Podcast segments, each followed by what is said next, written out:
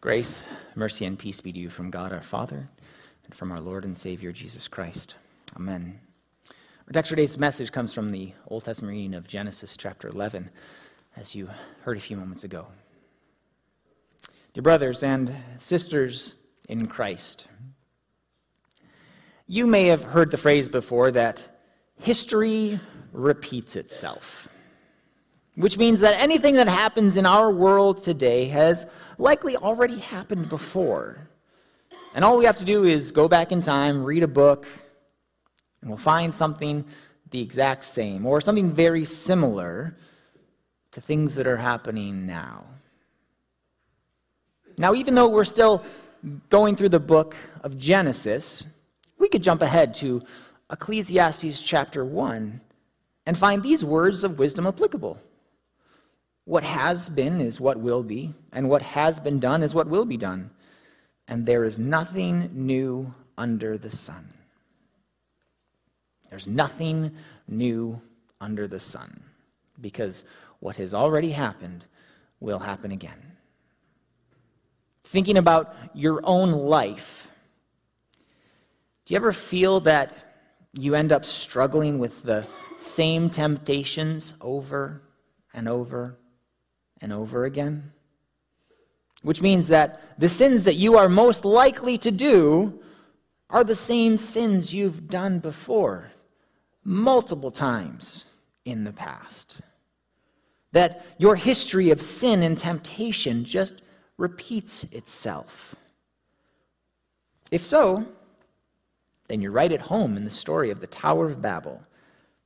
But if not, maybe you'll learn something about yourself today.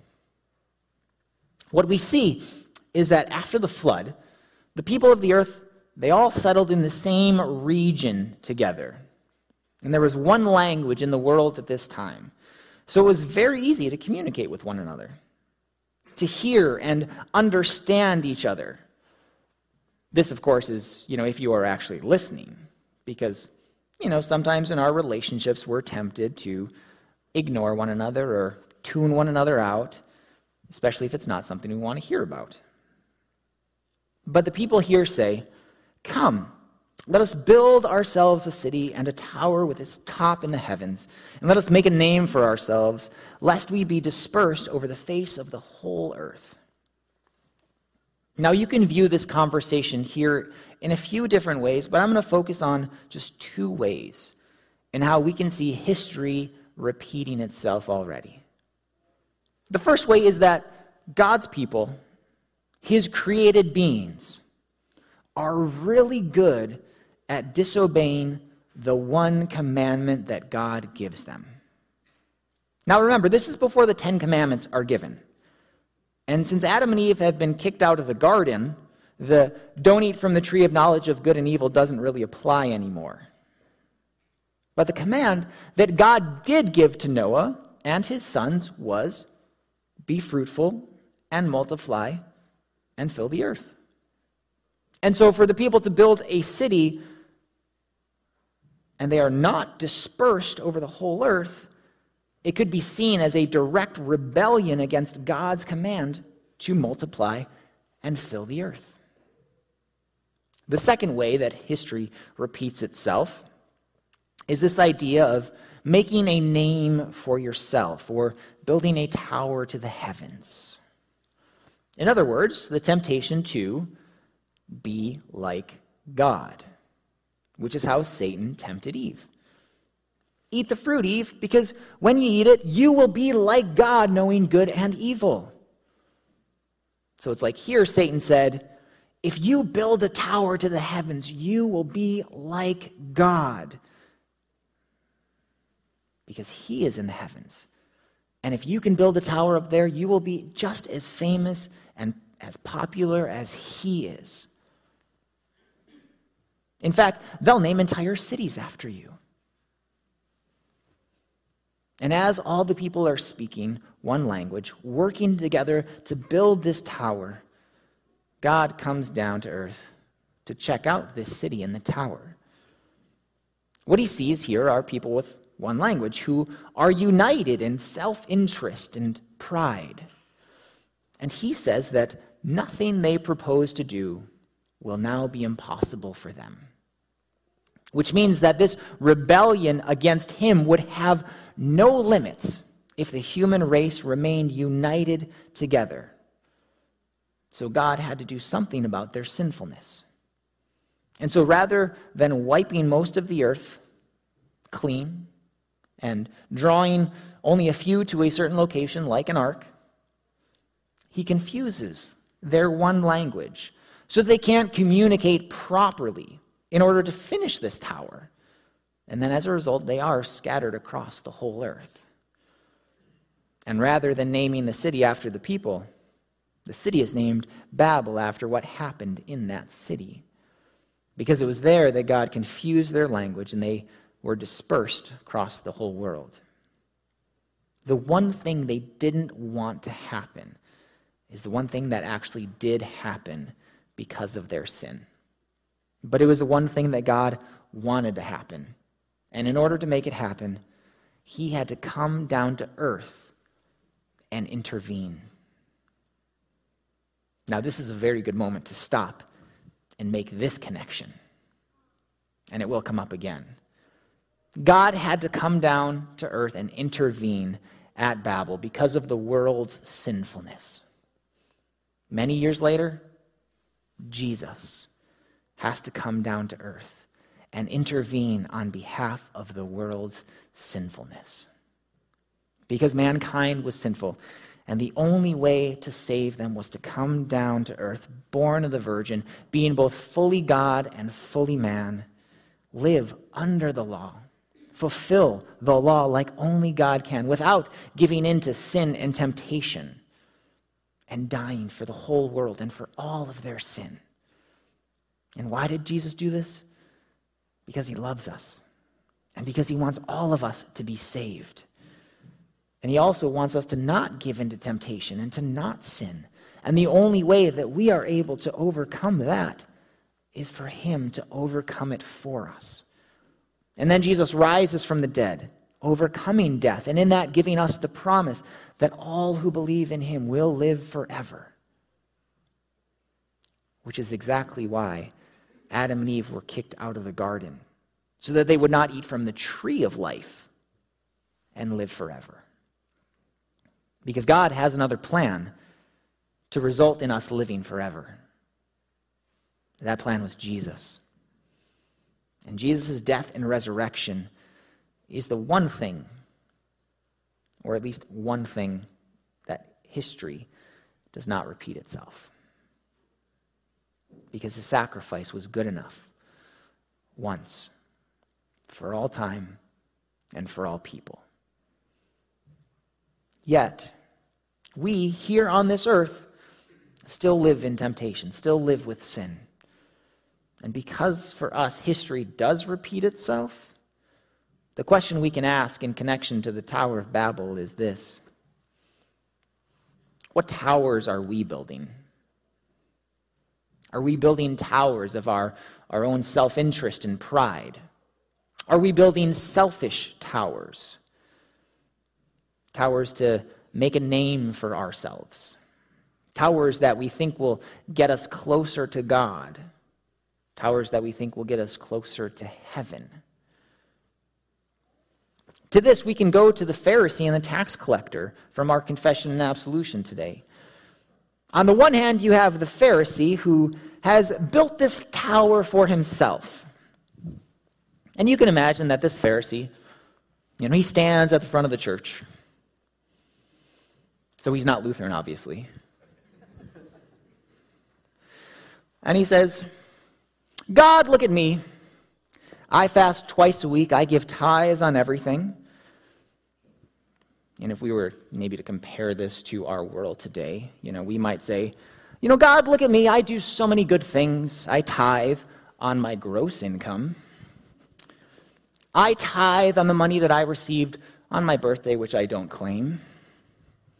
I donate to the poor.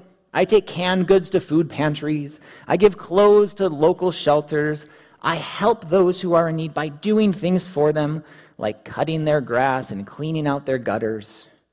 And at church, I even signed up for snow shoveling this week. And I signed up for snacks next week. Now, that is not to say that any of these things are bad things. Tithing, helping the poor, those who are in need, serving at church. These are all wonderful things. We need people to serve. But if this is what we build our life upon, it can easily become like the Pharisee. And what you may have intended to be something that was to give glory to God results in you giving glory to yourself. And then you end up saying, Well, I am definitely not a sinner like the rest of you, like you, and you, and you, and definitely not you. My poo doesn't stink unlike all of you. It's all roses over here. Anyway, this isn't about you. This is about me and God. So, God, let me continue to tell you how wonderful I am. Now, maybe you don't feel as shameless about yourself like that. Because maybe things don't always go your way. Maybe things never go your way. And this is what you build your life upon. Maybe you think that your tower is actually built upon your humility, when in reality, you have played the victim card far too often. And that is the tower that you have been constructing. Because there are some people that revel in the fact that they are always the victim. And maybe Maybe there are legitimate moments in your life where you have been the victim. Your husband cheated on you, your parents abused you. But rather than dealing with the harm that's been done, rather than asking God to help you with it, you use it as a tower God, I cannot help it that people constantly hurt me, that they walk all over me. God, it is everybody else that causes damage to me. God, please let others feel sorry for me. Now, maybe you haven't been the victim like that, but maybe you end up like Adam and Eve,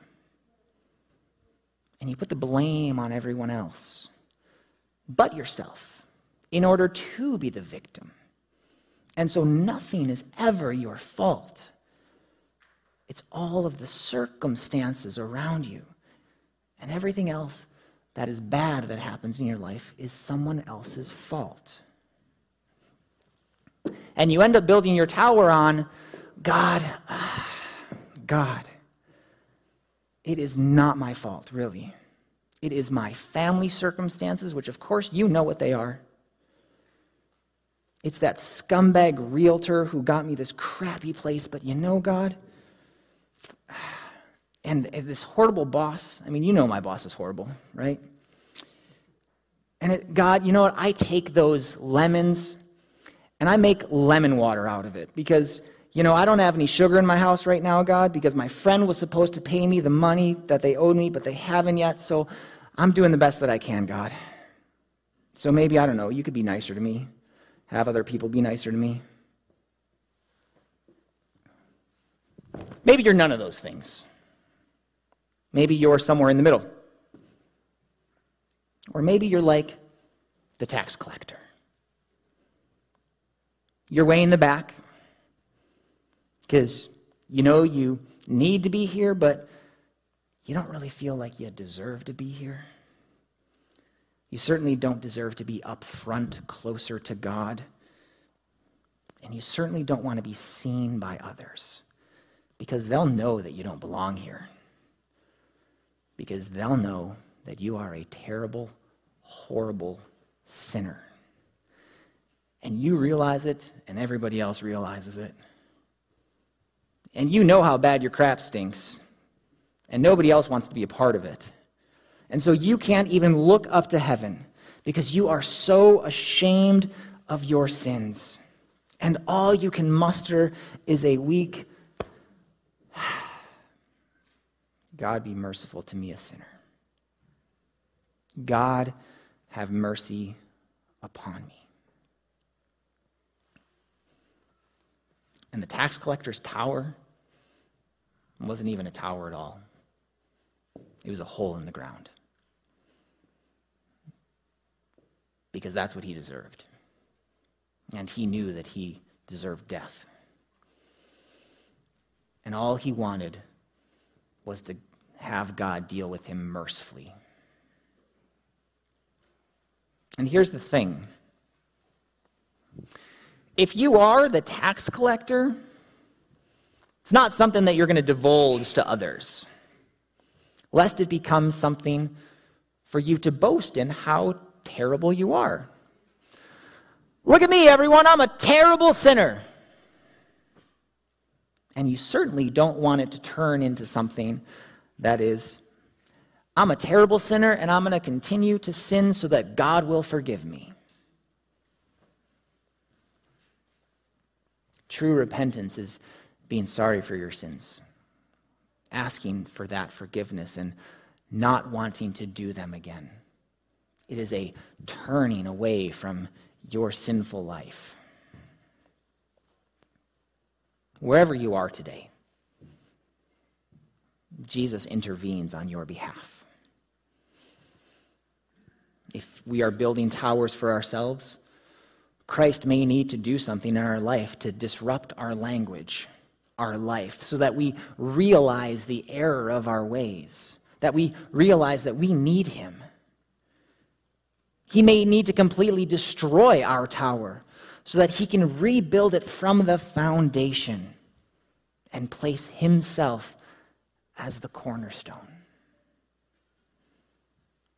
In the gospel reading, you heard Jesus talking about himself as a hen, and we as the chicks. In our sin, we are not willing to be gathered to Christ, to be gathered under his wings, under his shelter. We run away from him. But if we reject Christ, if we continue in our sin, there is only death for us. You think about chicks that run off and scurry off on their own, they cannot protect themselves. They'll get devoured by any predator there is. There is only death for us. There is only eternal death for us hell, condemnation, suffering, pain, punishment. Christ came to rescue us from all of this, to gather us as his people, as a hen gathers her brood. That's why Jesus died for us. That's why he rose for us. To bring us forgiveness, to bring us life, to bring us salvation, and to bring us together as his people. In Christ, our towers are built upon him, upon his death and his resurrection. And He's given us His Holy Spirit to help us build that foundation upon Him, upon His Word, and upon His sacraments. To gather us together as His brood, as His church, to receive the means of grace that give forgiveness and salvation. And then He works in us so that we can serve, because Christ has served us that we can pick up a shovel and clear snow because Jesus picked us up out of our sin and death, and he cleansed us with his blood, and he washed us whiter than snow. That we can serve snacks after church because Jesus has served us with his body and blood in his supper for the forgiveness of our sins, for the strengthening of our faith, and for our salvation. And it's not because we are worthy or deserving of Him working in our life. He works in our life because He loves us. He has called us, He has chosen us. And He wants us to know Him, to be loved by Him, to receive His gifts of faith by grace. And through faith, we receive the gift of eternal life. And thus, the only tower that we build is a tower that features Christ as the cornerstone the foundation, Christ as the walls that hold it together, and Christ is as the pinnacle, so that in us, everyone only sees him. Amen. And now the peace of God, which passes all understanding, guard your hearts and minds in Jesus Christ, our Lord and our Savior. Amen.